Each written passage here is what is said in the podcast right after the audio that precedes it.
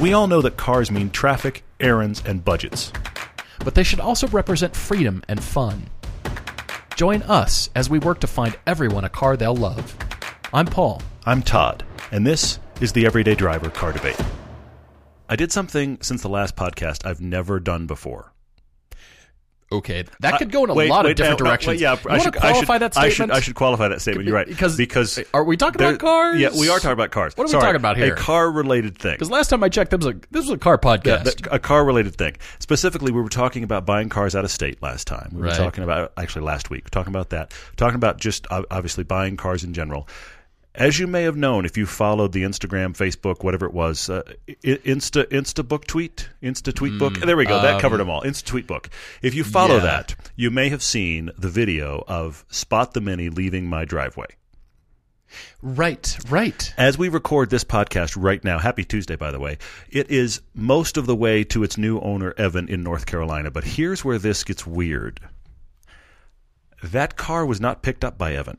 It was not picked up by a transport company. It Mm-hmm. was not picked up by anyone I know or have met before he arrived to pick up the car. This is cool. This is a cool story. I like this. This is also very weird. So, so Evan wins Spot the Mini a couple months ago. He Hello, wins it. Evan. He's very excited. I- Yes. Evan, I hope that that by the time you hear this, Spot is there and you're driving him. That would be very cool. That But- would be awesome. Yeah.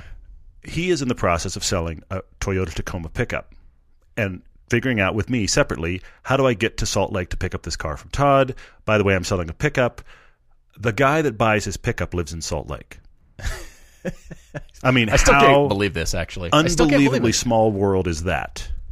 And so this guy suggests, why don't I drive the Mini to you in North Carolina, pick up your Tacoma pickup, and drive it home? This just astounded me. Yes. Because of all the people, Yes, agreed. Agreed. the person is here in Salt Lake, Mm-hmm. and it's Evan. yes, I know. It's not just anybody in North Carolina. Yes, agreed, agreed. So so Evan sends sends me a message about this. We start talking about this. He's like, "Here's this guy's name. He lives 20 minutes from you. I mean, seriously, lives 20 minutes from you. Unbelievable. You'll hand the mini off to him, and he'll drive it to me." So we don't get me wrong. We did lots of little paperwork and little handoffs, documents, and all Sure. kinds of stuff like this, so that so that you can So when see it leaves the, the driveway, exactly Goodbye. exactly. So that when I left the driveway, it's not my responsibility, and Right, also it, you know right. you can connect this driver, Garrett, great guy, connect him to the situation. But the weirdest thing about it was literally because Evan asked, he said, "Was it hard to watch Spot leave?" And I was actually okay with it, except for the fact that I handed keys to a total stranger who's like the weird third element in this thing. Be like, "All right, have fun taking that to Evan." But what's interesting is if he wants his pickup truck, he's got to go take this mini to Evan. Isn't that weird? Is, not the word serendipitude or Serendipity? serendipitudinous aquacity? Serendipiquacity. There you There go. it is. That's was trying- frightening. I was working my way somebody, there. Somebody try to write that down. That almost has. I think that almost has every vowel in it right there. That's impressive. Yeah. I told you that I thought, well, it's it's not going to happen at this point because by the time this comes out, the mini will probably be with Evan. Let's hope so. Yes. However, on its journey, I thought, I wonder if that car gets spotted yeah. through its journey through the middle of the U.S. and Mm-hmm. Totally. people think, "Oh my gosh, there it is! Yeah. It's being driven." And I yeah. wonder if at a gas station the new, well, the third party, the guy, The what's third his name, party, the transport driver, Garrett. Yeah. Garrett. I wonder if people find him at a gas station, and say, "Holy cow! I listened to the show. Here's the mini. Oh my gosh!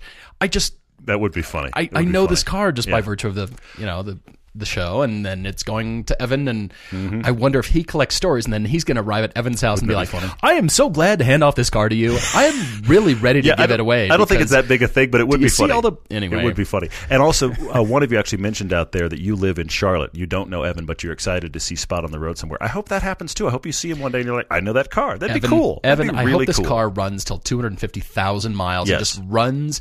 You you could do whatever you want to it. You Totally, could keep yeah. it amazing. You could Yeah. you could do anything Make with it it. a lemons car. Yeah. Hey, Whatever. Yeah. I'm thrilled with that. All right, well, we've got a topic Tuesday that includes our personal list of greatest hits cars. That's Somebody no has pressure. asked that. That's no pressure at all. Yeah. yeah, but I do want to qualify that by saying we have spent just uh, well not very much time Mm-hmm. very little time on this question which i like because topic tuesdays can change Will we, change. we Yeah. reserve the right to change our minds Yeah, in yeah, yeah. 30 minutes after the podcast stops recording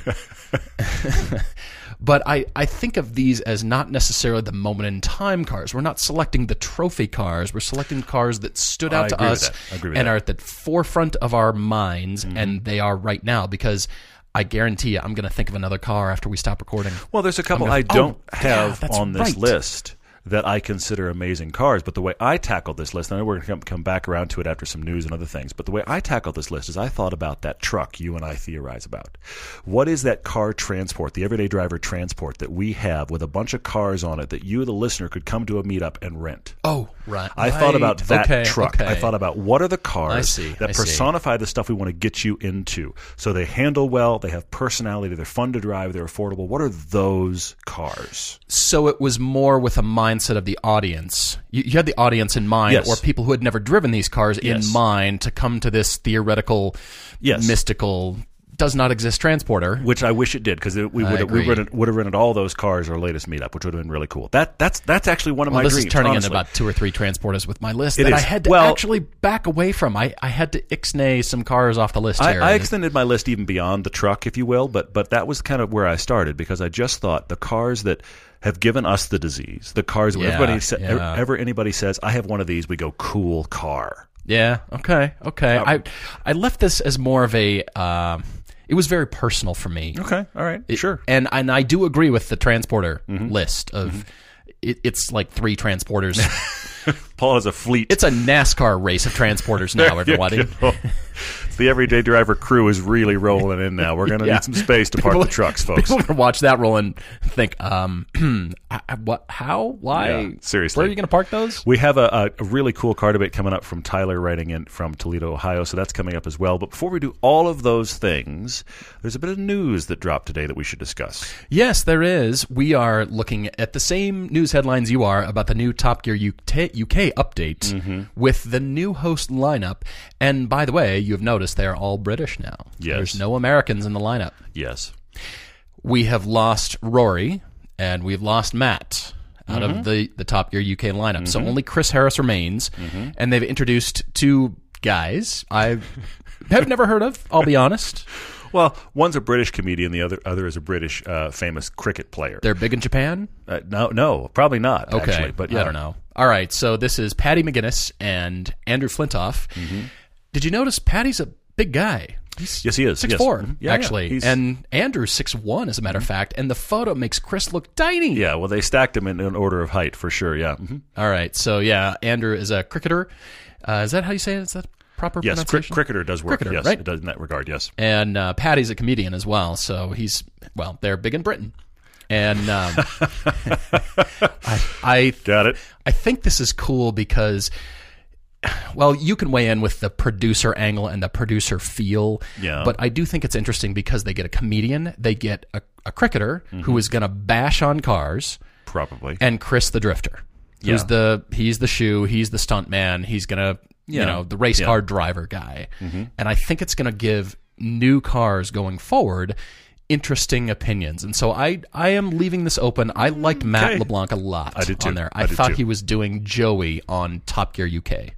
Yes, but the thing that he pulled off, I've mentioned it before, the thing he pulled off that was really interesting is, let's be honest, as much as we may have all bemoaned this as audience members, Top Gear has always been scripted. It always has been. Yeah. When they've been at their best is when it doesn't feel like it, or when in the midst of a scripted uh, moment, and this is what every reality TV t- uh, producer is trying to accomplish, you create a scripted moment that creates a non scripted response. That's what you want. Okay. All right. Okay. All right. But Top Gear had set up a lot of those things. Sometimes they worked wonderfully. A lot of the road trips they worked really well with the original three gu- three guys. What was interesting about Matt LeBlanc and watch the episode where they're chasing Bigfoot for the best example of this. Okay. Because there's a whole scripted thing there where he's chasing Bigfoot and Chris Harris thinks he's insane. when they're out in the mountains doing Totally, their thing, they totally. He's, he's bring hanging to- meat from trees. No, I mean, that's it's right, it's that's right. ridiculous. It's a ridiculous premise. But Matt LeBlanc, as an actor, sells it in a way that nobody else that's l- hosted that show has been able to pull off. But but, but the guy's an actor. You're right, and he can pull that off, Mm-hmm. but he's doing Joey from Friends. He's doing a bit of that character Uh, with yes. a bit of his real self, Yes. and doing his car love. And I just thought it worked. I It's- was it's- massively entertained by He him. was able to sell that in a way that nobody else is able to. So my problem here is you've taken that element out of the show. Okay. Yeah, Also, yeah. Rory Reed, I think, was underutilized to begin with because that guy Oh, I was agree. so child excitable. You could give him a ridiculous premise, and the little kid in him would sell it. Well, he also did the philosophical thing about cars that neither Matt or Chris did. You're right. You're he right. Mm-hmm. did. He had a very different take on cars, and they would give him cars that kind of fit that Yeah. Rolls Royces and uh, whatever that is. And Yep. it almost didn't matter the car. I just wanted to hear his take on things. Did his little city car And Pac his Man thing? He approach. did a Tesla Model X- X thing that was Yeah. very good, where he just thought about it in a larger sense than just a car review. very I agree with much that. so. I'm I- gonna miss that as well. I think this is, at first blush, this is a odd lineup. Do you think this is another Chris Evans mistake? Odd line. I don't. No, I don't. I, I think it, because that was like seven hosts, and they were they were trying to do way too much, and Chris Evans. They quickly discovered couldn't talk and drive a car at the same time, which I will say, to his credit, is difficult. yeah, It's genuinely difficult. It is, To drive a especially- car quickly and talk to a camera coherently is a difficult combination that, in spite of how easy it might look, is not easy to do all the time. Well, yeah, especially depending on the speed. When you're on a Mm-hmm. racetrack, it gets very difficult. When you're stuck in traffic, it gets very difficult. But there's that speed, that magical speed where you start to really feel a car and the words just flow. You just But I- really get animated. But I also think it's you and I have done it a lot Well, because it's yeah, still true. hard. I mean, the first time Chance was on camera, and he's got a cool piece coming up actually for us. First time Chance was on camera was one of the first comments he made to me. He was like, "That's much harder than I thought it was." Interesting. You know, so so once they discovered Chris Evans couldn't do that, they had a bit of a problem. But but the thing is, each of those three guys that were the original hosts, that of course are now Grand Tour, had very distinctive personalities. They're trying to do that here, but I also think this is interesting. I think this is a budget cut. Oh, because they're not names as far as an actor. They and are a- three famous British for people. whatever. This is BBC programming for Britain and not for the world. The last Top Gear was them trying to plan for the world. interesting. This is them. They've they've got and. and I love Chris Harris. He's one of the best out there. He's obviously a hot shoe. Absolutely. He's That's not a problem. fantastic. It's not a problem. Yeah. But this is picking two people that will appeal to Britain because BBC is publicly very I mean it's publicly funded, so all of their budgets and decisions are out there. right, right. And there was much discussion about how much the old three used to get paid. You know, they had to pay Matt LeBlanc a nice fee. You know, and if you watch those episodes, a lot of those Mm-hmm. Sure. episodes were shot in the U.S. to accommodate Matt LeBlanc. This is a s- there's a straight up budget cut involved here, and a desire on the part of some producer to go, we need to make this a show for England. do you think it's a budget cut only for salaries for the hosts, or do you think it's a budget cut in episode episodic, thematic, whatever it is? Hey, we're going to race a Harrier against a insert I bet fast you car here. I bet you there will be no episodes in the U.S. the entire first season they do that, and I bet you most of the episodes will be a driving distance away. but do you also think this will be an appeal to more of the original? I, I guess more of the like you said, the fan base in the UK, because they're they just seem like. Hey, cool guys. We put some cool guys in see. here. They We'll come see. from different walks of life. They have different careers. Won't that be interesting to get their take on cars? They seem to be all car enthusiasts. Yeah. Mm-hmm. By the way, we've got Chris. He's the hot shoe over here. He's used to doing this. He's going to Totally, anchor totally. things supremely. Yes, he will. But then we've got two new takes on here. Mm-hmm. Does that change the brand? I guess. of- No, I actually Top think Gear? I think there's a discussion that went on in a development room here where somebody said, "This is a BBC show. Let's make it for Britain." Hmm. And they and they cast it accordingly. You have two people that people in Britain. You and I are sitting here going, "Who?" But I bet you Yeah, every single person listening to this podcast right now in England goes, "Oh, those guys," and they have an opinion. And there's plenty of people in the U.S. Plenty of actors or, or Totally. Mm-hmm. you know athletes. Everybody else in the world would say, "Sorry, who?" Yeah. So I think this is BBC focusing it to make it a British show, and if they get it larger, great, fine, bonus. We'll we'll pull it local. We'll pull it budget back. We'll have a show that we can all feel confident about. This checks all the boxes. It's still Top Gear, but we didn't go nuts. We made it for Britain. If it does better, great. And I think the humor, I mean, you having lived there, I think you get some of the jokes that I don't, but, or at least some of the words, but uh, I, I think the humor is going to be very much focused on that Mm-hmm. instead of, I mean, there's, there's American humor that just doesn't fly in the rest of the world. It just And vice doesn't versa. work. Yeah, yeah, yeah. Any country has that same kind of thing. So I'm wondering if they're thinking and writing with that, that Maybe. thought in mind and making it very homegrown. And let's in a also sense. be honest, they have another season to release yet that still has Matt LeBlanc and Rory Reed. That's not out yet. That's clearly on the back end of post. This is an announcement for a season that they haven't shot a frame of. Yeah, true. So we have a whole other season of the guys as it exists until it goes on. It's going to be very interesting. I, I'll be watching all of the above. Okay. All right. I'm intrigued where this goes, as is everybody else. But uh, for now, we've got to move on to another piece of business here, and that is the upcoming SEMA show that is Ah, in SEMA. Mm-hmm. Las Vegas. Just a quick note to say that we will be there. You and I and Chance will be with us as well, and we're going to be attending. Chance and I are going to stay a little bit longer through Thursday morning, Mm-hmm. November first. So very timely announcement uh, as of uh, yeah late October Yeah. uh, for the SEMA show. So we'll be there. We'll be talking to lots of people and um, If, if you think you saw Hitting a us few vendors, so. October 30th and 31st, you did because we're Yeah. there. But Yeah. I say if you think you did because if you've ever been to SEMA or even if you hadn't, it's overwhelming. There are going It there's gonna is. be more people and lights and shiny cars and ridiculous things than you can imagine crammed into the, the, the hall and the area outside. It just keeps going. it's also a very industry focused show. it's not like uh, we'll say any car show in in the world where No, they no, have no. the general public session. They want every attendee to really be there for business to business kinds of relationships, buyers, Theoretically. sellers, all that kind of stuff. But then there's always the people who have a friend who works at a dealer or a car parts shop, and they say, "Hey, can you get me a ticket to SEMA?" And they end up going. So there's Yeah. there's people who have no real business to be done. They're just there to ogle the you know huge lifted pickup trucks and the girls that stand underneath them. This is Well, really yeah. what a lot of that part of SEMA is. It is one of the weirdest, just stuck in time shows. I'm gonna look. I'm gonna, not gonna go far into this. I promise. I promise. But I I theorized about this last year, but we weren't into the Me Too era yet. How do you take the Me Too era? And do booth girls at the SEMA show? You How are- do those two things exist in the same universe? Hmm. I submit to you that Vegas is a bubble where that doesn't matter. Okay, I agree. But but I at the agree. same time, I just I, I thought of it last year, and it wasn't even the midst of the Me Too era. Now we're there, and I'm going, what's SEMA gonna be? It'll be the same as it always has been. turtlenecks for everyone. oh no. well, I mean, yeah. Anyway, Except in Vegas. All right. Well, that's a very uh, sensitive topic to, it is to touch on. But honestly, the booth girl thing continues to fascinate me because I don't Uh-huh. understand how that exists in modern time. I don't. And then SEMA takes it up, ramps it up a whole other notch. To, to I'm walking around going, I'm offended for the girl that was asked to wear that outfit. I've I had that thought last Well, year walking around enter SEMA any booth. casino and you feel that way. SEMA aside, Yes, any casino in yes. Las Vegas, you feel that way. But but honestly, there were a couple of booths I walked by last year, and I honestly thought if I was related to that girl in any way, shape, or form, I would go to whoever told her to wear that outfit and punch him in the face. Because no, I had that thought last year, and maybe I was alone. But there it Wow. is. Okay, moving on to Topic Tuesday here. This is our personal list of greatest hits cars here. Again, this can change. I don't Constantly expect this to be a, a debate, but necessarily just a what strikes you, what stands out today. Mm-hmm. Because a week from now, like I said, 15 minutes from now, it could change. And Yeah, all right. I reserve the right to add cars at any time during this podcast. If I think of something else, I'm going to add cars.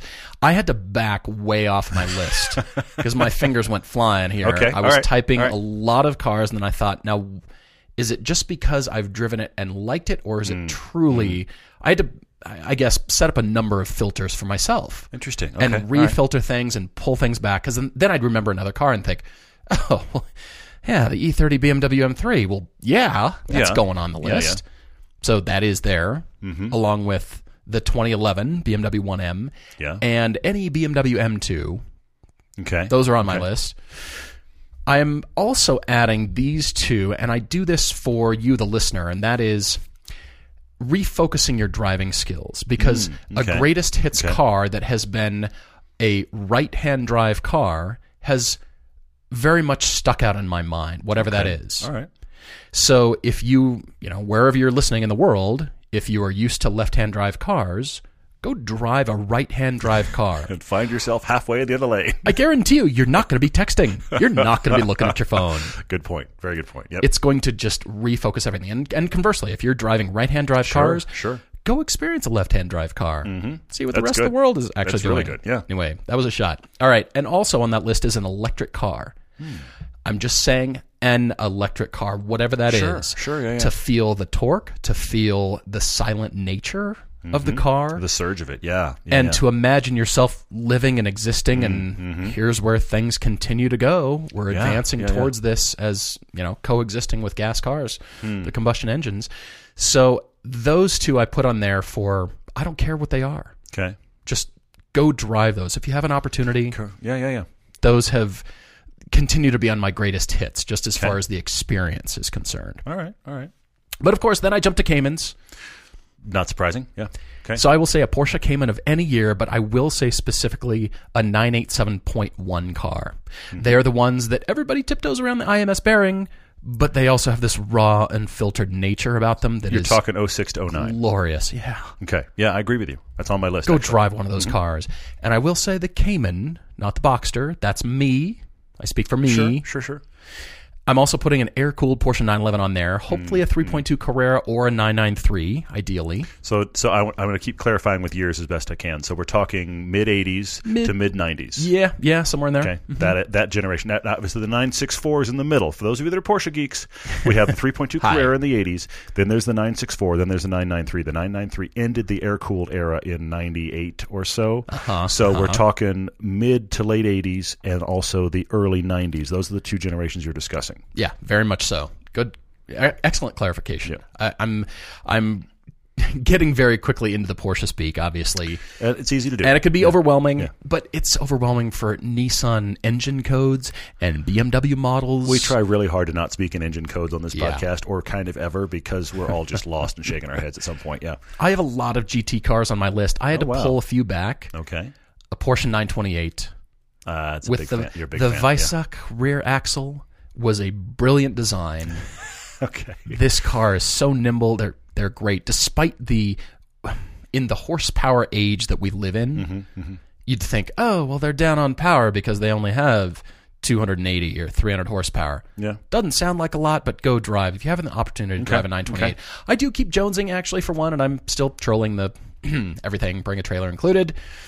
Yeah, it's it's I'm stuck on those still, but I will add the Mustang GT350R, which is a track car. It can be a GT car. It is a phenomenally outstanding car. Excellent. It's on my list as well. Yeah. That was one of the first ones that I came up with. That's good. That's good. Z06 C7 Corvette. Uh huh. Okay.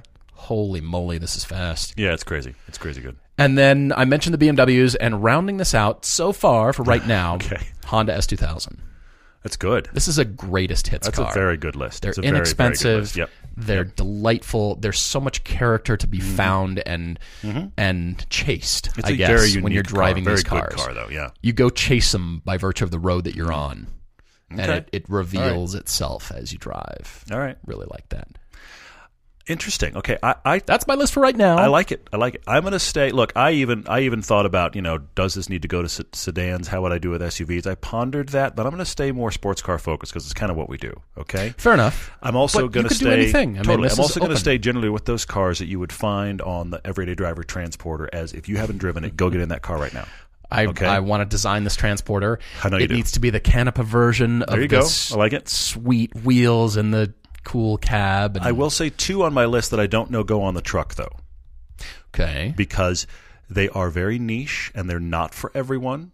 And they're also not that easy to find. The- Care and feeding is your difficulty here as well. One is the Lotus Elise, which clearly I love and own, and I love putting people behind the wheel. Sure, but sure. it's finicky.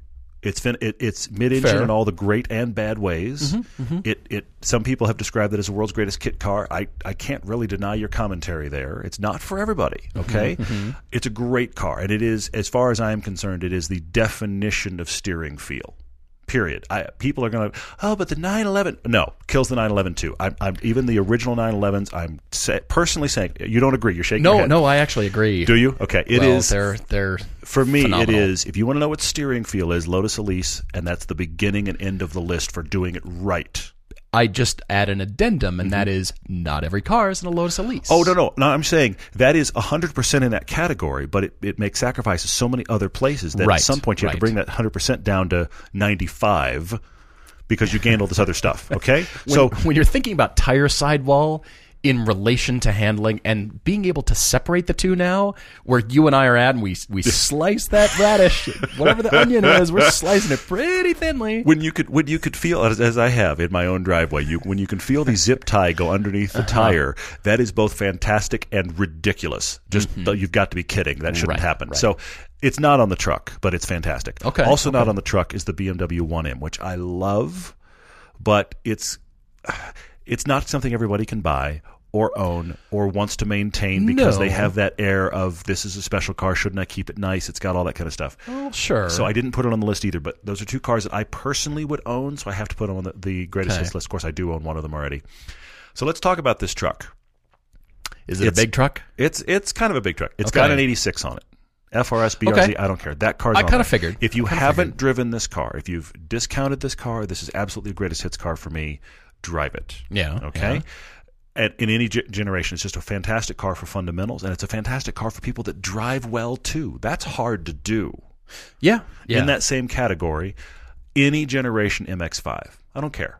Any generation MX5. Speaking of tires, these are both cars that are dramatically transformed by tires Absolutely. alone. Absolutely. Yeah. And Because they- that's what's fascinating about them. and because they are so well set up, properly set up as Mm-hmm. a driver's car, that tire shift makes a big difference. But but any generation of the MX5, Okay, if all you right. get in one and can drive it, that is a fundamental driving car, just like the 86s. Both of those are on there. I am going with you on the first gen Cayman. If you're a convertible person, go first gen, Bo- go second gen Boxster. The Boxster existed before. It did. right. Okay. So this is the 987 generation. So we're talking 05 in the case of the Boxster, 06 in the case of the Cayman, to it's like 2011 when they get post IMS bearing. But if you go the point one like you're talking about, it's up to like 09. Okay. Mm-hmm. There's a raw quality to these. There is. Mm-hmm. There's a little bit of sound deadening missing, and it, it brings the chassis through more so than the later cars.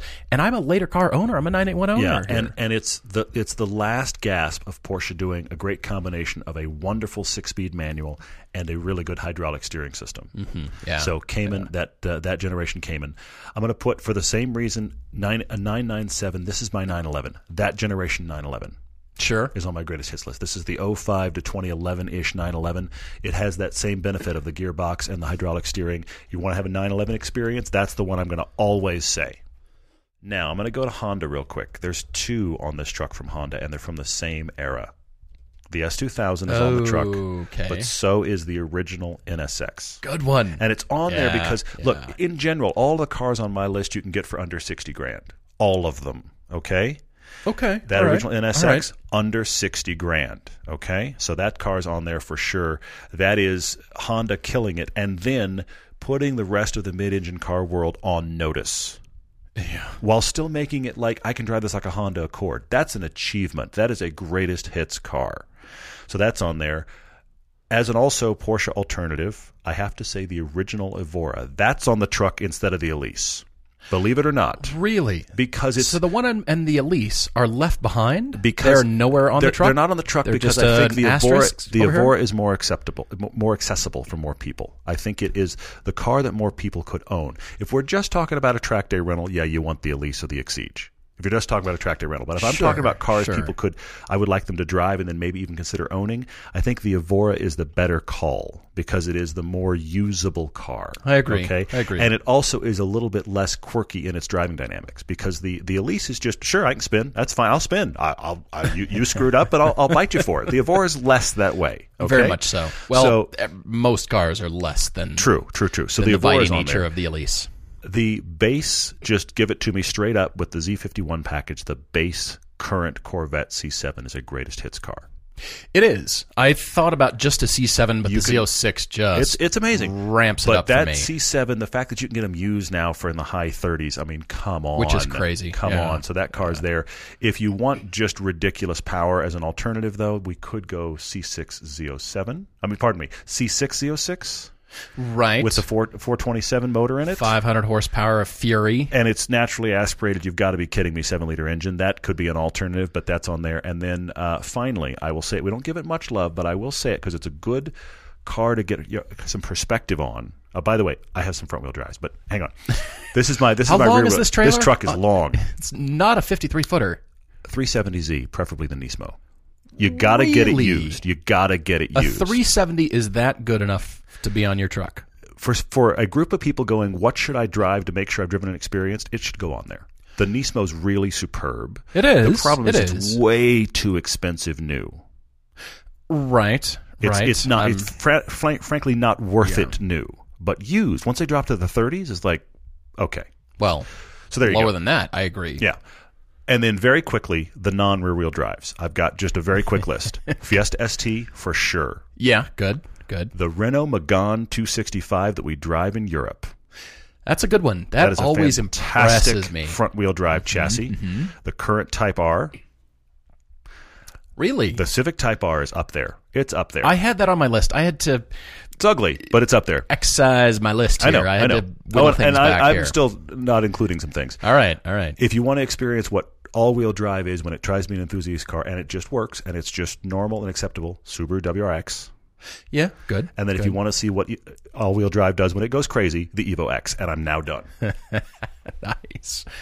The truck is getting longer, or maybe it's, triple stacked. Mm-hmm. It's a, it's a couple of trucks. I will admit that's that's probably two trucks worth. But no, there that's you go. good. No, I, I like that you're also bringing the everybody who listens to the podcast in. But I, I could say about both our lists that I want you to experience all of these cars. Agreed. and That's the that's biggest what thing. That's the translates biggest thing, yeah. on camera for us. That's that's our mindset when we're driving these cars and talking to camera, and that is what you should be here Mm-hmm. or sitting next to me and let me show you when I do this, can you feel blank, the tires, the engine, whatever that Mm-hmm. Totally, is. totally. That's our mindset when we're driving these cars. Well, and I feel like these kind of cars, when we talk about these kind of cars, these greatest hits cars for us, these are the cars that if I could get you listening into all of them, you would look at me and go, I get it. Yeah. That's what I love almost about this more than anything is just I, I've had two or three people drive my Lotus since I owned it, and Mm-hmm. they all get out and just look at me with these like saucer eyes and go, "I had no idea." And I'm like, "You get that's- it now, don't you?" Which is so much fun. Yes, that's after they get past the whole you fit, so could I possibly Yeah, fit? totally. And then once they're past that whole, you know, clown Yeah.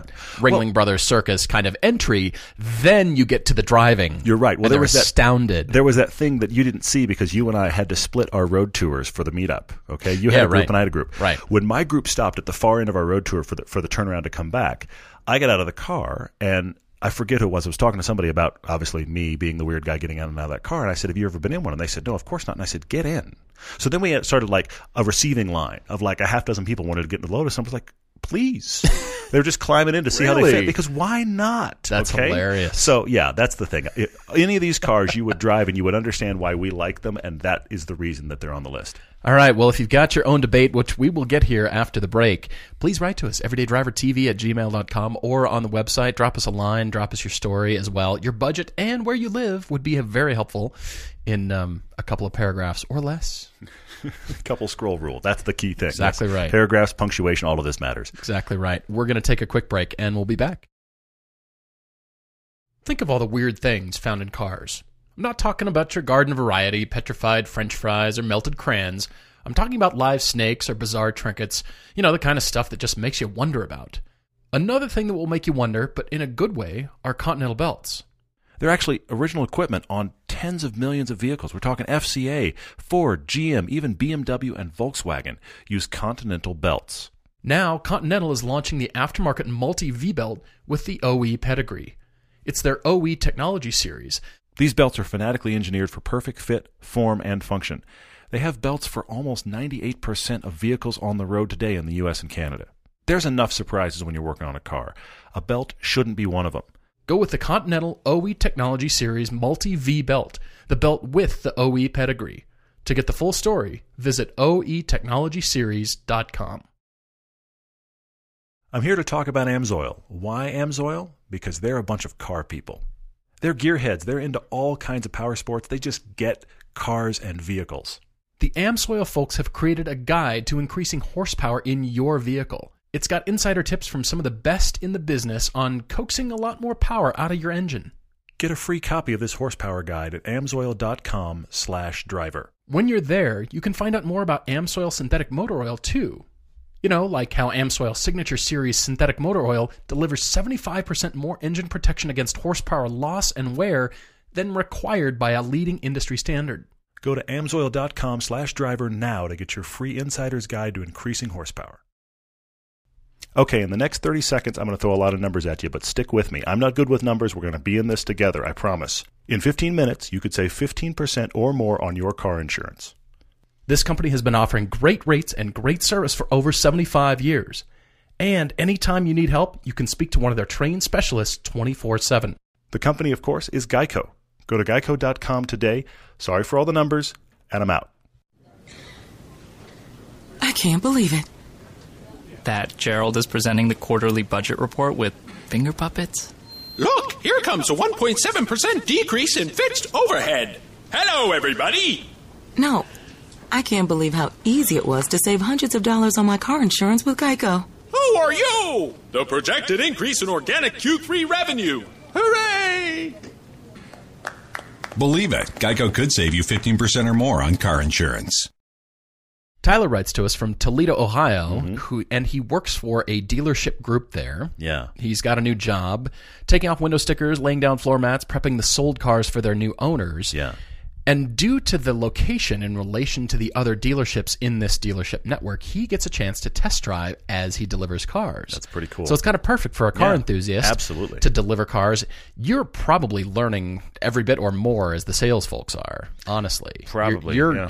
Mm-hmm. you know, actually interacting with the car so much more, which I really like. Yeah, for sure. All right, so he is looking for a car for himself, Mm-hmm. and there's a few twists and turns in here, but ultimately it comes down to his job gives him an employee discount Yeah. on various brands, including used cars. Yeah. And the price is what the dealer paid for the car plus $100.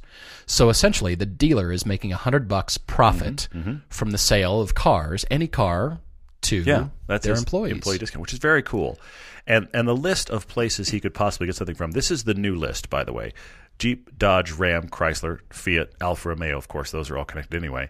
Subaru, Nissan, Chevy, Toyota, and then anything on the used car lot. That's a large swath of the car populace right there. It is. It, there's a lot of cars in there. So he's asking us, what should he buy with his discount? He's got the discount in mind, and he's clearly not in a hurry, so Yeah. Mm-hmm. he can sit back. He's starting to drive a few things, which is nice. But we come to the budget here. That well, the budget is one of the two real problems that I see here. The budget is thirteen thousand to fifteen thousand. He bumps it up. Thanks a lot for two and that's- two grand for me. I There's love it. good cars out there for that that solve this There for are. sure. However, the other twist is you don't want any premium gas cars, Mm-hmm, which uh, in general, Tyler, I'm going to say this to you: premium gas cars are also the enthusiast cars. Uh, not always. Generally in general, they are. speaking. So yeah, Mhm. All right, so currently he drives an 05 Ford Escape. It's four cylinder, 115,000 miles on it. He said it's on its way out, but 115,000 honestly is not that big of a deal anymore on what I consider to be modern cars. true. But he's but he's saying, okay, I'm looking Could be now. I don't bored with it. I don't have to buy next week. That's the good thing. Right, Here. I don't have to buy right. next week. But this car, I'm looking around. Okay. So he's got a 10 to 15 minute commute to work to the dealer, wherever that is. He commutes 120 miles round trip to school two days a week, and then his Escape gets about 20 miles to the gallon on highway. Yeah. So what he wants is a car that gets 25 miles to the gallon city rated. Yeah. Yeah. No premium gas. This is this is difficult. Honestly. He's in Northwest Ohio Uh-huh. in Toledo, so it's got to be winter capable. But really, you know, a Fiat Jolly is winter capable with proper tires. Exactly. Right? Volkswagen thing, a big coat and some studded tires. No, they don't even need to be studded, but the winter coat is going to have to be key. Anyway, yeah. yeah, maybe maybe a fur collar, maybe Uh, for sure. something warm, Can bomber you imagine jacket. somebody driving by you in a Volkswagen thing, which has no top, wearing the, the like aviator goggles and the big thick as jacket? long as they've got a hairdryer plugged in, aimed at their face while they're driving. yeah, because that's got an accessory heater. port. Yeah, okay, perfect. He's five foot eleven, so obviously he's fine, fitting It'll in fit just most about things. anything. Yeah, for sure.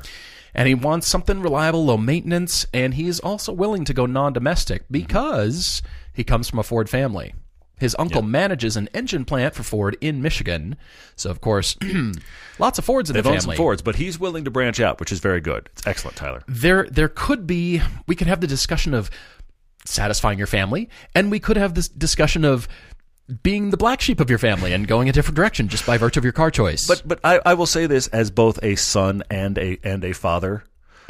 You're going to be disappointed. The, uh, the the the child will disappoint the parent. The, the uh, period. Okay, I am aware that I have disappointed my father in many ways, and I'm aware that my son has disappointed me and will at some point. And just move on. All right, Tyler, never mind, as you were on that. Apparently, that ship has sailed. Yes. his dad bought this Ford Escape brand new, so he's been driving it since he was 16. His dad currently has an 07 Ford Edge. Mm-hmm. His mom currently has a 2018 Ford Escape EcoBoost, code for turbo. Yes, noticing a Ford trend here, and then his brother has a, a 2012 Ford Fusion, but uh, he said that he's surprised how little headroom that car has, which I thought was an Hmm. interesting thing for him to note here. He's driven his girlfriend's grandmother's Suburban And That's was a surprised house. by how good it was. That is a house, yes. And then, of course, he's driven pretty much everything new from all of the dealers he works for. So I noticed in this on the job highlights list that he gives us, Yes. he's got a thing for large cars. I noticed this too. This was I was Very interesting. surprised by this. He's driven a 2015 Volkswagen Beetle. Of course, he's a huge classic Volkswagen Beetle fan. Yeah. Didn't get to drive it, but it's kind of made him pay attention and notice. It stuck out in a way to Okay. him being All a right. classic VW fan. Okay. 2018 Subaru Crosstrek, uh, Impreza hatch, Mm-hmm. 96 Chevy Impala SS. Those are actually very cool. They're huge. They're very cool. Yeah. 67 Oldsmobile Delta 88 convertible. he says most comfortable about car huge. I've ever driven. Yeah. Yeah. Of course, because that's all it does. It's it's a roll. It's a rolling living room. Let's talk about fuel mileage on that car. Tyler. Yeah. How is that a car that, that meets any of these needs? Yeah. And both 2018 and Alfa Romeo Giulia Quadrifoglio just kind of puttered around to the front of the building to drop it off, apparently, Got to drive it. Yeah. and a Dodge Challenger V6. And his note about the Dodge Challenger is that the interior feels claustrophobic. Isn't that interesting? He said it's got a low roof, roofline and small windows. Uh-huh. Claustrophobic. This is a huge, enormous, gigantic car. It's like a good sized bunker in there. I mean, because it is. Claustrophobic? But but here's the thing: for as big as it is, I, I will back his play one one. He's time five here. eleven. He's Yes, fits fine. But you would expect a car like that to have better, bigger windows and more visibility. You and I yesterday were following a Honda Civic DX from the 90s. Oh, and and we had a friend, Steve, who owned one of those until it actually quit running so badly he couldn't repair it. That's the only reason he's still not driving that car today. well, okay? Steve's method of car care is to not, and then they And then just it chew through dies, timing and then he belts. gets something else. and, why did my But- car die? I don't but, get it. But we were in. Granted, we were in the, the Lancer following along, and- and we got this guy got in front of us at one point, and I said to Paul, I said, "Look at how much visibility that car has." it was like he was driving a fishbowl on wheels. From the back of the car, you could see his hips, It was unbelievable. the huge back window, and It's this unbelievable. little tiny so, Civic. so that's the thing. I- If you're used to decent visibility and you get into something like those Dodge products or a new Camaro, d- don't don't go anywhere near there, Tyler. That'll really scare you. Yeah, I was going It to say is amazing Camaro they have discussion plenty right here. of room, but they don't have a whole lot of outlets as you would expect. The, the, the, the ports are not as big as you expect. Okay, all right. He's looking about a year out from now. Yeah. he's, he's just biding his time. Got to here. have a car by then, so he's Yeah. he's shopping already. Yeah, But here's the deal: their stock is always rota- rotating. The used cars are always going through. Mm-hmm. Yep.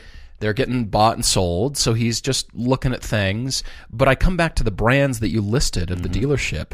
I'm not sure any of these brands manufacture a fifteen thousand dollar car that you could pick up for Agreed. that, He's even if it's shopping say used a- anyway. You know, we don't know what the dealer pays. We don't, so True. it might be a twenty twenty five thousand dollar car, Yeah. and just kind of depending you could work it so you're you're getting a s- really great deal but that meant I went all used cars and I, I scrolled through your your dealership because you did send us a link and so I found that there scrolled through the dealership listing of all the used cars and then I went after Octane because I came up with two thinking could you really so I found this on forums and that is they're on your list the Fiesta ST and the Focus ST the owner's manual for both these cars recommends as a minimum 87 octane. interesting. Okay, Now, all the owners, there's a huge forum debate for both these course. cars.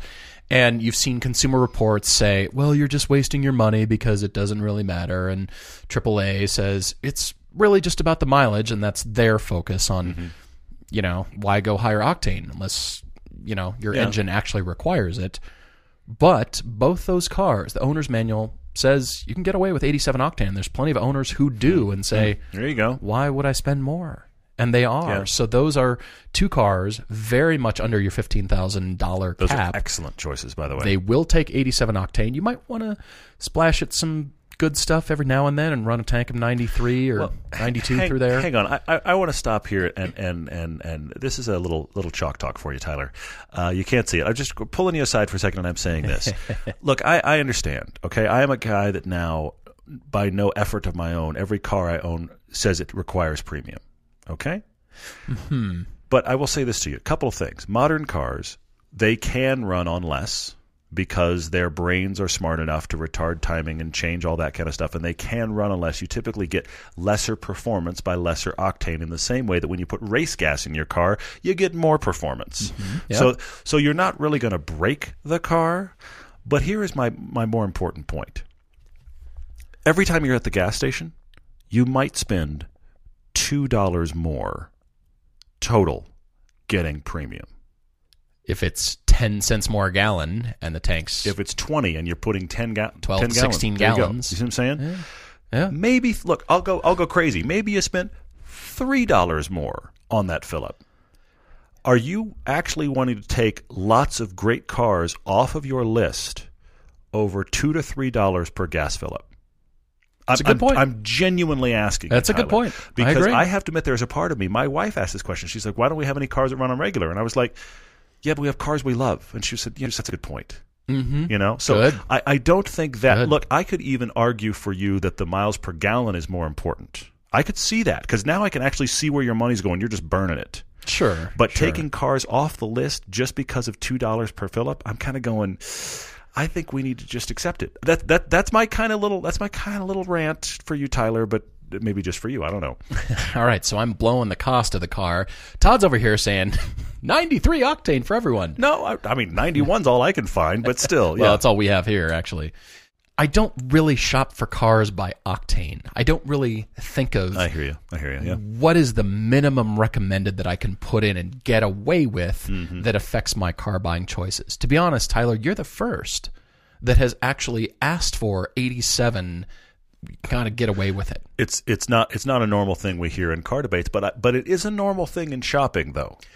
It is. It's I, just- I'm with you. I don't want you to limit choices because you think, well, I just don't want to spend the money, and it's kind of negligible, kind of. And and I'm not trying to minimize budgets and and what you have budgeted for fuel. I'm really not because especially if you commute a lot, it does add up. I And and I I, am had- acknowledging that. I had a time in life where I was literally gathering change to fill up my 87 octane Caprice. And it- I've it been there and matters. I get it. I it do matters. get it. I, I don't want to go so far that we say, eh, just ignore it. But if there's a Mm-hmm. worth car that questioning. comes along Yeah. that strikes you and it does require premium, don't just immediately discount it unless truly Mm-hmm. I it is agree. off the I agree. radar, off the list.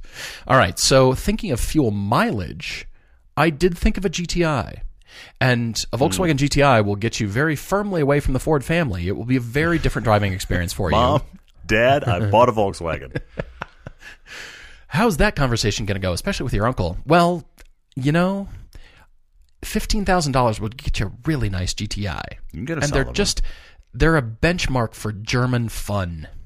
Well, They're and just fun to Mm. it's, drive. it's a great entry level car for a German enthusiast car purchase because you also see how they treat their interiors differently. I mean, you're seeing that anyway with the stuff you're you're driving a little bit, but how they treat their interiors differently, where the money goes differently. You see all of that. And you're into European tuning for a chassis. It's a it's a different animal if you haven't experienced it yet. I, I like that a lot. if you really want to go fuel mileage, Mm-hmm. and that is the biggest thing because of your commute. I am bringing back the Honda CRZ. Oh, look at you. I'm bringing it back. Okay. You can get them for twelve. You can get them for eleven, Yeah, you can get them cheap, cheap, cheap. and they'll be great on fuel. Actually, You can get a six-speed manual. It's an interesting car to. I mean, it's a genuinely interesting car to drive. They are. Are they a Fiesta ST? Are they really No. on fire? No, they're not. But they're fun in their own way. They're, and they're, they're light and really small. I delightful. mean, he's talked about how many cars he's intrigued by that are huge, which I find really interesting. Speaking but of I do which- like the CRZ. Keep going. you could throw all those choices out, Tyler, and go get yourself a Buick Regal GS for 15 grand. Yes, I'm bringing it back. Yes, I have a list of them for sale. Buick Regal GS, they've got 30 to 40,000 miles on them Okay. for 15 grand. Yeah, buy that car. Now, they say they only get 18 in the city, 25 on the highway. But you've got a lot of power. It appeals to the big car that you like, and you can get them in manual. Hmm, What about a Buick Regal GS? Interesting. They got it. They brought him here in manual. I had forgotten that. They did. They did. Okay. Hmm. All right. Or just throw all of that out and get a V6 Charger. Challenger. Actually, the two door. Go go Challenger. If the um, Charger interior is cramped, go bigger. We're we're embracing it.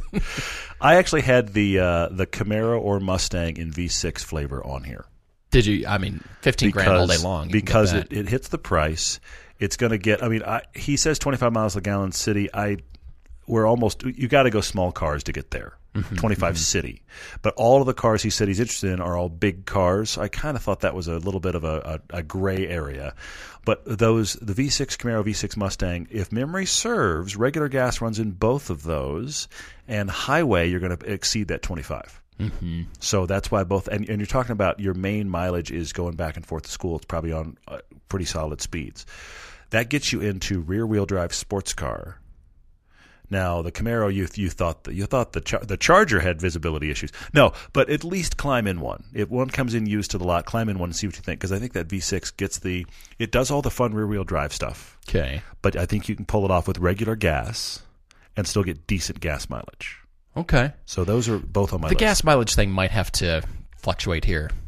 It- It's a it big question. Might have to. it's the you have drop to pay to further play on the thing list. that you and I talk about. Yeah. where it, It, where it comes into speeding tickets and tires and brake pads and these are the consumables that cars require. Unfortunately, but it's a reality. Yeah, yeah, for sure. All right, so you're landing there.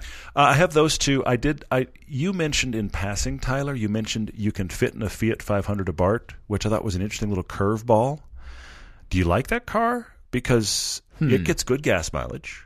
Hmm. Sure. You would fit. They're it's cheap. fun to drive. They're, cheap. very cheap. It does not work on regular. But you mentioned Have it, you so I'm confirmed bringing this? It up. I Will not? Well, I'm sure it'll work on regular. Well, But it's a little turbo engine. They're gonna they're gonna It's- ask you to put premium in. But I go. it's back not to going my- to like you very much. I come back to my premium gas rant. So Mm, uh, there's that as well. Uh, MX5s, cheap rear wheel drive, but you like bigger cars. That was the thing there. I mean, Mm. Just keeps striking me. Yeah. yeah. So the bigger car thing, which made me go here, but you're not going to get good gas mileage. Uh oh, Get yourself a Pontiac G8. get yourself a Tyler, GTO. you're not going to get good. no, gas you're not going mileage. to get good gas mileage. Throw that out the window. But it's a big, it's a big Chevy V8. Put regular in it and drive it. yeah, yeah, Okay. you'll have a lot of fun. Yeah, you'll enjoy because the reason I bring those two up is because I was just thinking about take those engines. They're not they're not supercharged. There's nothing weird going on. Put regular gas in them. They will work. They'll still have power. Okay, you're going to have a nice roomy interior. The cars that have struck you have been big cars. Yeah. you're you're, you're Yeah, it is eyeing that interesting. '96 Chevy Impala SS. Looking at that. Which is interesting. Hey, look, I, I see it. The, the original advertisement for that was Darth Vader, here's your car. Yeah. Okay, and that was during the dry spell of no Star Wars either. So that was a that was a really big I'm impression. sure. I know you don't care. Sure. but anyway, so I just thought there's some big cars on here that have struck you. Dry spell for no star. There was no Star Wars for a long time. Oh darn. It was the late '90s before it came back. Anyway, okay, so Pontiac G8 or GTO are both in your price range. Big V8 power, not great gas mileage, but big V8 power. You're probably gonna. Here's the thing: you're probably gonna get mid 20s on the highway Mm-hmm. if you take it easy. But can you take it easy in those cars? I don't know. Now the, Exactly. the Pontiac G8 comes in a V6 though too, they do so there's that possibility. save your dollars for tires too. Yeah, well, certainly with the V8. But anyways, I'm, I'm trying here. I'm trying here. it's a Mm-hmm. backing tough away list. from Yeah. Gas mileage. All right. We have not left ourselves nearly enough time for questions, so we've got to get in a few here. true. And thank you guys for these amazing questions. They're really interesting and intriguing. I'm I'm uh, I'm glad to know what's on your mind. Specifically, Frankie Pear Tree on Instagram Okay. says that when he's in Europe, he's always impressed with his Peugeot rental car styling and performance. Hmm. French cars could be for you. If you like this, French cars might be for you. Huh. I did actually have a classmate who was French. His name's Samuel Chouffard, and he designed the Icona, uh, that titanium rebodied Ferrari Oh, yeah. F12, or I, th- I guess was a 599. I think it was a 599. But so yeah. he was a classmate of mine, and he had some of the, well, we'll just say creative, funky, different, random kind of lines that define his car designs. Okay. But anyway, I uh, I always remember that. But yeah, French cars can be very different, and he's asking. He always picks Peugeot when he's traveling, but why did Peugeot leave North America, and why can't you get a Peugeot in Canada? It's my understanding it was sales numbers. I'm sure it they was, really yeah. just didn't have the following. And if you think about it, the North American market for cars is huge. It's huge. It's enormous. Mm-hmm, and it's so all you F 150s. Sorry. 52 seconds. An F 150 every fi- 52 seconds. Anyway, yeah. You Okay. aim We- that we, we, nozzle. We, ha- we have to fix that. Anyway, yeah. Mm-hmm. so I'm looking at the dealer network and the service that people want. all of those things, but you also have to think about what about independent repair shops? Mm, Even for your Sabaru, even for obscure Saabs, Yeah. there are repair shops You're right. you You're can right. take it to. You're right. Not so with French cars. There's a handful, Mm-hmm, but they're the diehard Peugeot 404 drivers that, you know, the car never really caught on. The size, especially when Peugeot was here in the, I guess, the mid to late 80s, somewhere in there Yeah. the size of cars, people were still wanting big cars. People still do, and now Yeah. we're in the you know CUV SUV craze again, and you know people want big cars here. We've got the space for it. so We want F 150s, apparently. Yeah. yes, for a number of reasons, it was all of those kind of combined that the sales numbers dropped, and then you've got to you've got to appeal to taste. What appeals from a styling standpoint to one continent doesn't necessarily translate over here too, and you go funkier and different that might not appeal, and so it's just a number of different shots against them that kind of pushed them out of the mark, and they thought, all right, we're coming back now. I've said all that Okay. to note uh, 10 months ago, as of this podcast recording, there have been rumors that PSA Group Mm-hmm. is building a new headquarters in Atlanta. Bit odd unless you're going to sell cars here. It is kind of odd. I don't think they're selling model cars. They want to sell real cars. They want to get back into this market because, again, I mentioned it's huge. It is a big market, There's yes. money to be made here. For sure. For sure. So if that's true, I have not read any latest articles on that, but if you're interested, go find PSA headquarters announcing apparently they're starting to hire people. Well, that must mean they want to sell cars here. Theoretically. Dealer network, service, that's a huge undertaking, but again, you've got to see it as a business opportunity. I mean, there's plenty here and Peugeot is building a lot of cool SUVs now. Yeah, interesting. Okay, well, SUVs would be the thing that would sell. Uh, Michael has asked a question on Twitter. I want to touch on it quickly. It's hard to answer questions that feel kind of like car debates uh, through these social media questions, but I'll touch on this really quickly. Michael says, should he keep a boring daily sedan, which is a Camry, Mm. and buy himself a weekend fun Miata, or scratch that idea of two cars and just get himself an automatic BRZ and drive it every day? I'm going to come back to the name of the show. Everyday Driver is intended for you to like the car you're in all the time. Okay? So Hmm. Sure.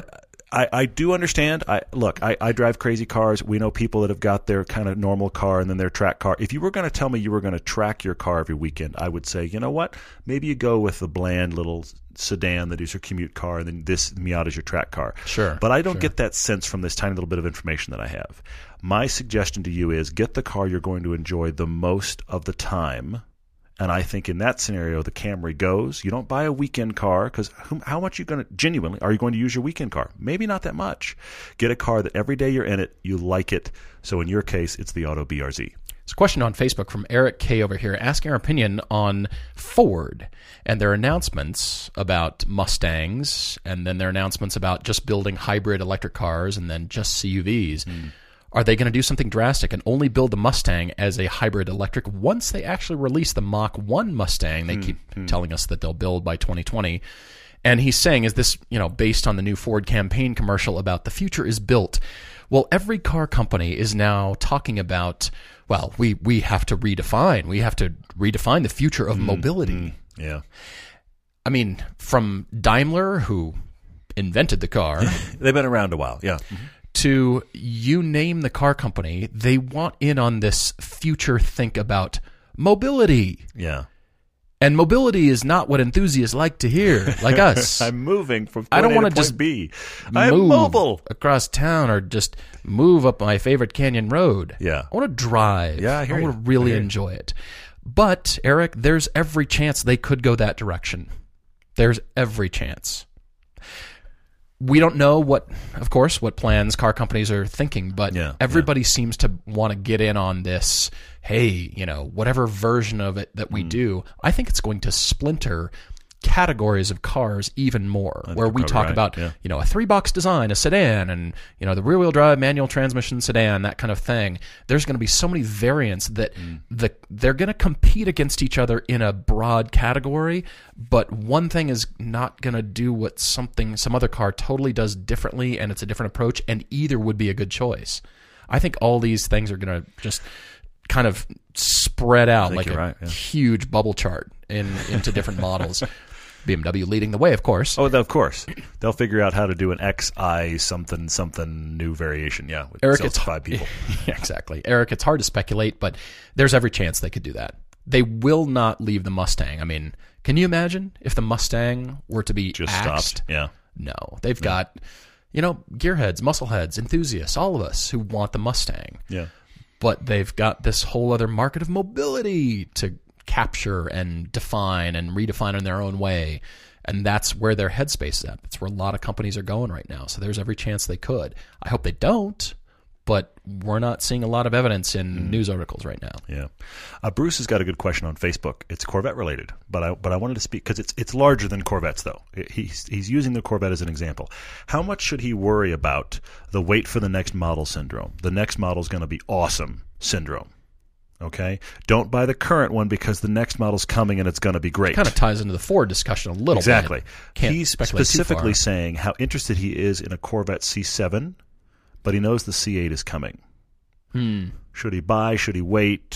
What's the headspace going to be here? Do I get the iPhone now, or do I wait for September when the new Exactly, iPhone comes out? exactly right. It applies to all kinds of stuff. And the other discussion, the concern here is if I buy the new one, the, the, what is currently the new one, and six months they have an all new model, have I just screwed myself financially? Mm-hmm. A couple of things here, Bruce. First off, if you like a, s- a C7 Corvette, go get one, but don't get a new one. If you're worried about depreciation, get one that's two or three years old already. They've been out long enough.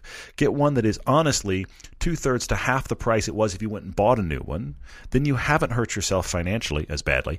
And when the C8 comes out, you don't feel like, I just spent all this money on a brand new C7 and you drop the C8. The other thing in the case of the C8, though, it's not going to be the same price point. I fully believe it's not going to cost the same as the C7 does right now They have to blow it out.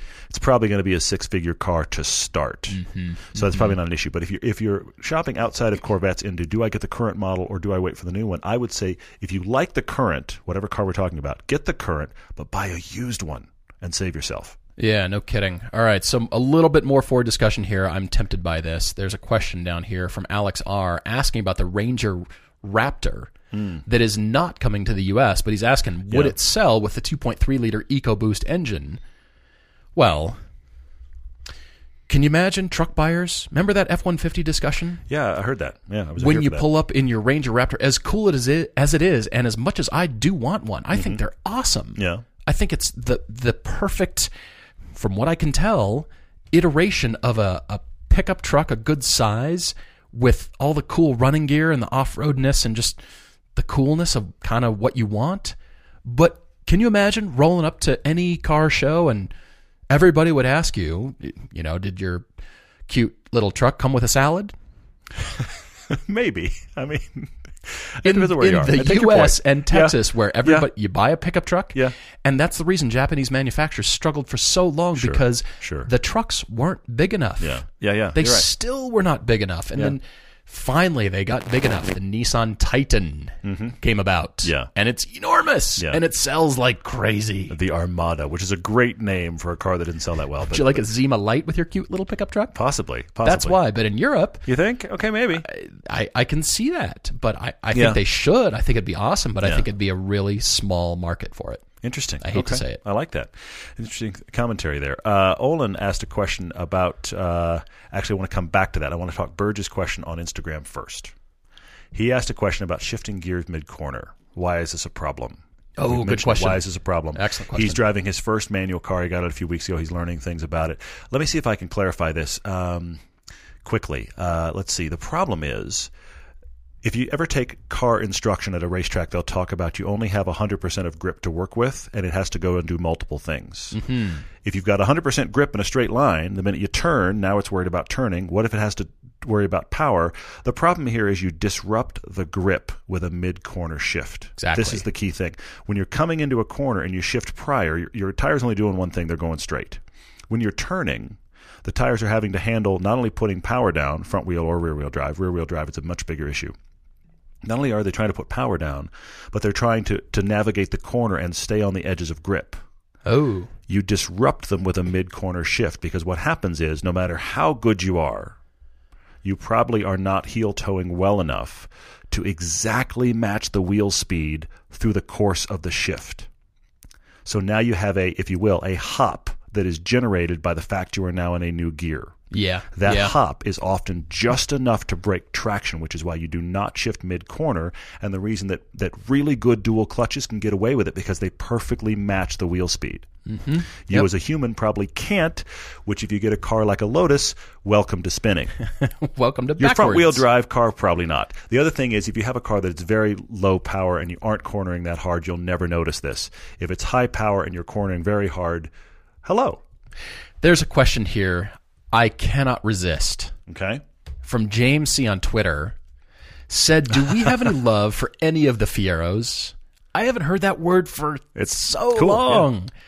I do actually. When I was 10 or 11, I got for Christmas a like a I don't know how long it was, what scale it was, but it was at least a foot and a half long. It was a remote controlled Fiero. Oh, cool. I love that Yeah, thing. yeah, yeah. And then I went to art school, and the director of transportation was Ron Hill, Okay. who actually had a hand in designing the Fiero. Mm.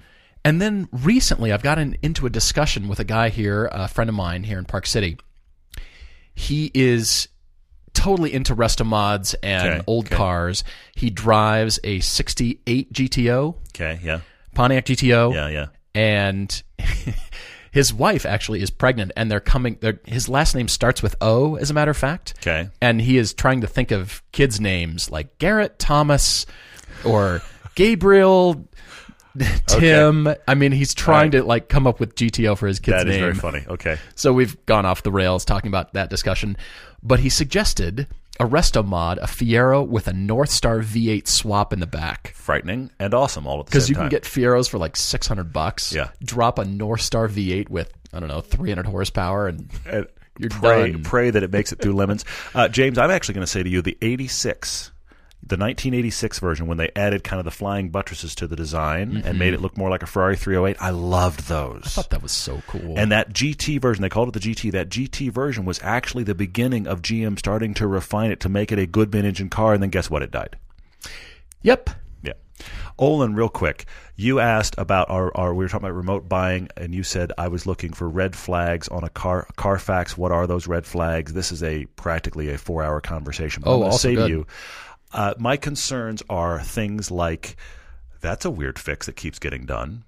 Hmm. Or I- I'm not that worried, honestly, about a lot of owners. But if I see a lot of owners and I never see a registration that the car was ever in for service, I realize you can get a car service and that doesn't show up in your Carfax, but it had six owners and I can never see that it got the oil changed at any other like dealer ever Yeah. anywhere that, that puts it.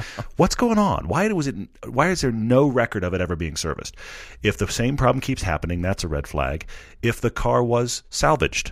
I'm walking away. If the car was stolen, that's a big concern. The airbags were out, but we fixed it. It's good now. No, you haven't. I'm walking away. These are issues stuff that is a, that is a total like hmm should i buy that car what are the things waiting for me Hmm, okay and when i was looking at lancers some of them no service was ever shown one of them i looked at about every six months they kept putting it in for the same problem and i kept going what's wrong with the alignment on this car they keep getting it aligned what's wrong with the alignment i mean literally every six months over multiple owners one of them i was like that's i'm not that's not good so it's those kind of weird patterns that suggest a problem or some defining event where you go i'm going to walk away now For any of you listening who write code for apps or develop apps, here's an idea to leave you with, and that is like a, a service wiki kind of thing. You enter the VIN number and you can add wherever you are, whoever you are.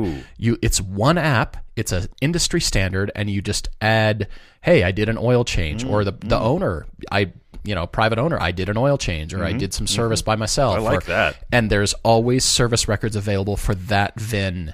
searchable always. by vin that would be fantastic It's a actually. raw idea. It's not perfect, but you know how Wiki, Wikipedia can be edited by users, and usually, usually it filters out to be accurate information. It's not end all be all by any means, but somehow come up with a way to verify that indeed that service were do- was done. So the dealer adds to it, a private owner adds to it, Mm-hmm. Yeah. and then when you buy the car, you log on to that app, and you've got all your service records i like this forever. now you just need other people's money and somebody to do coding perfect got it Well, the idea should at least get me to the IPO, you know it Don't you Yeah, think? to the ipo and then we're worth I could more just- than ford i've got no idea why I can clap my hands and back away. Yeah. Go buy an island or something perfect full of cars.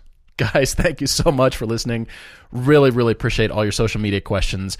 They're awesome, honestly. Thank you. And uh, yeah, write to us with your debates. There's more coming at you. Really appreciate it. Cheers.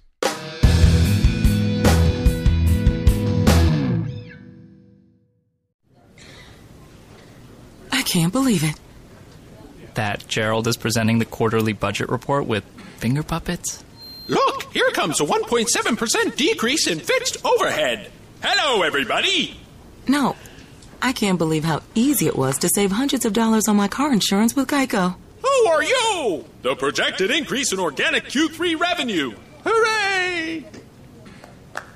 Believe it, Geico could save you 15% or more on car insurance. ADT can design and install a smart home just for you, backed by 24 7 protection. A new smart home at your service customized for your lifestyle. Set up custom automations unique to your home to automatically do the things like lock the doors or set the thermostat when you leave, even close your garage door from virtually anywhere. ADT will set up your home with multiple smart home devices and security features like indoor and outdoor cameras, locks, lights, and garage door control, even video doorbells. Visit ADT.com slash podcasts to learn more about how ADT can design and install a secure smart home just for you.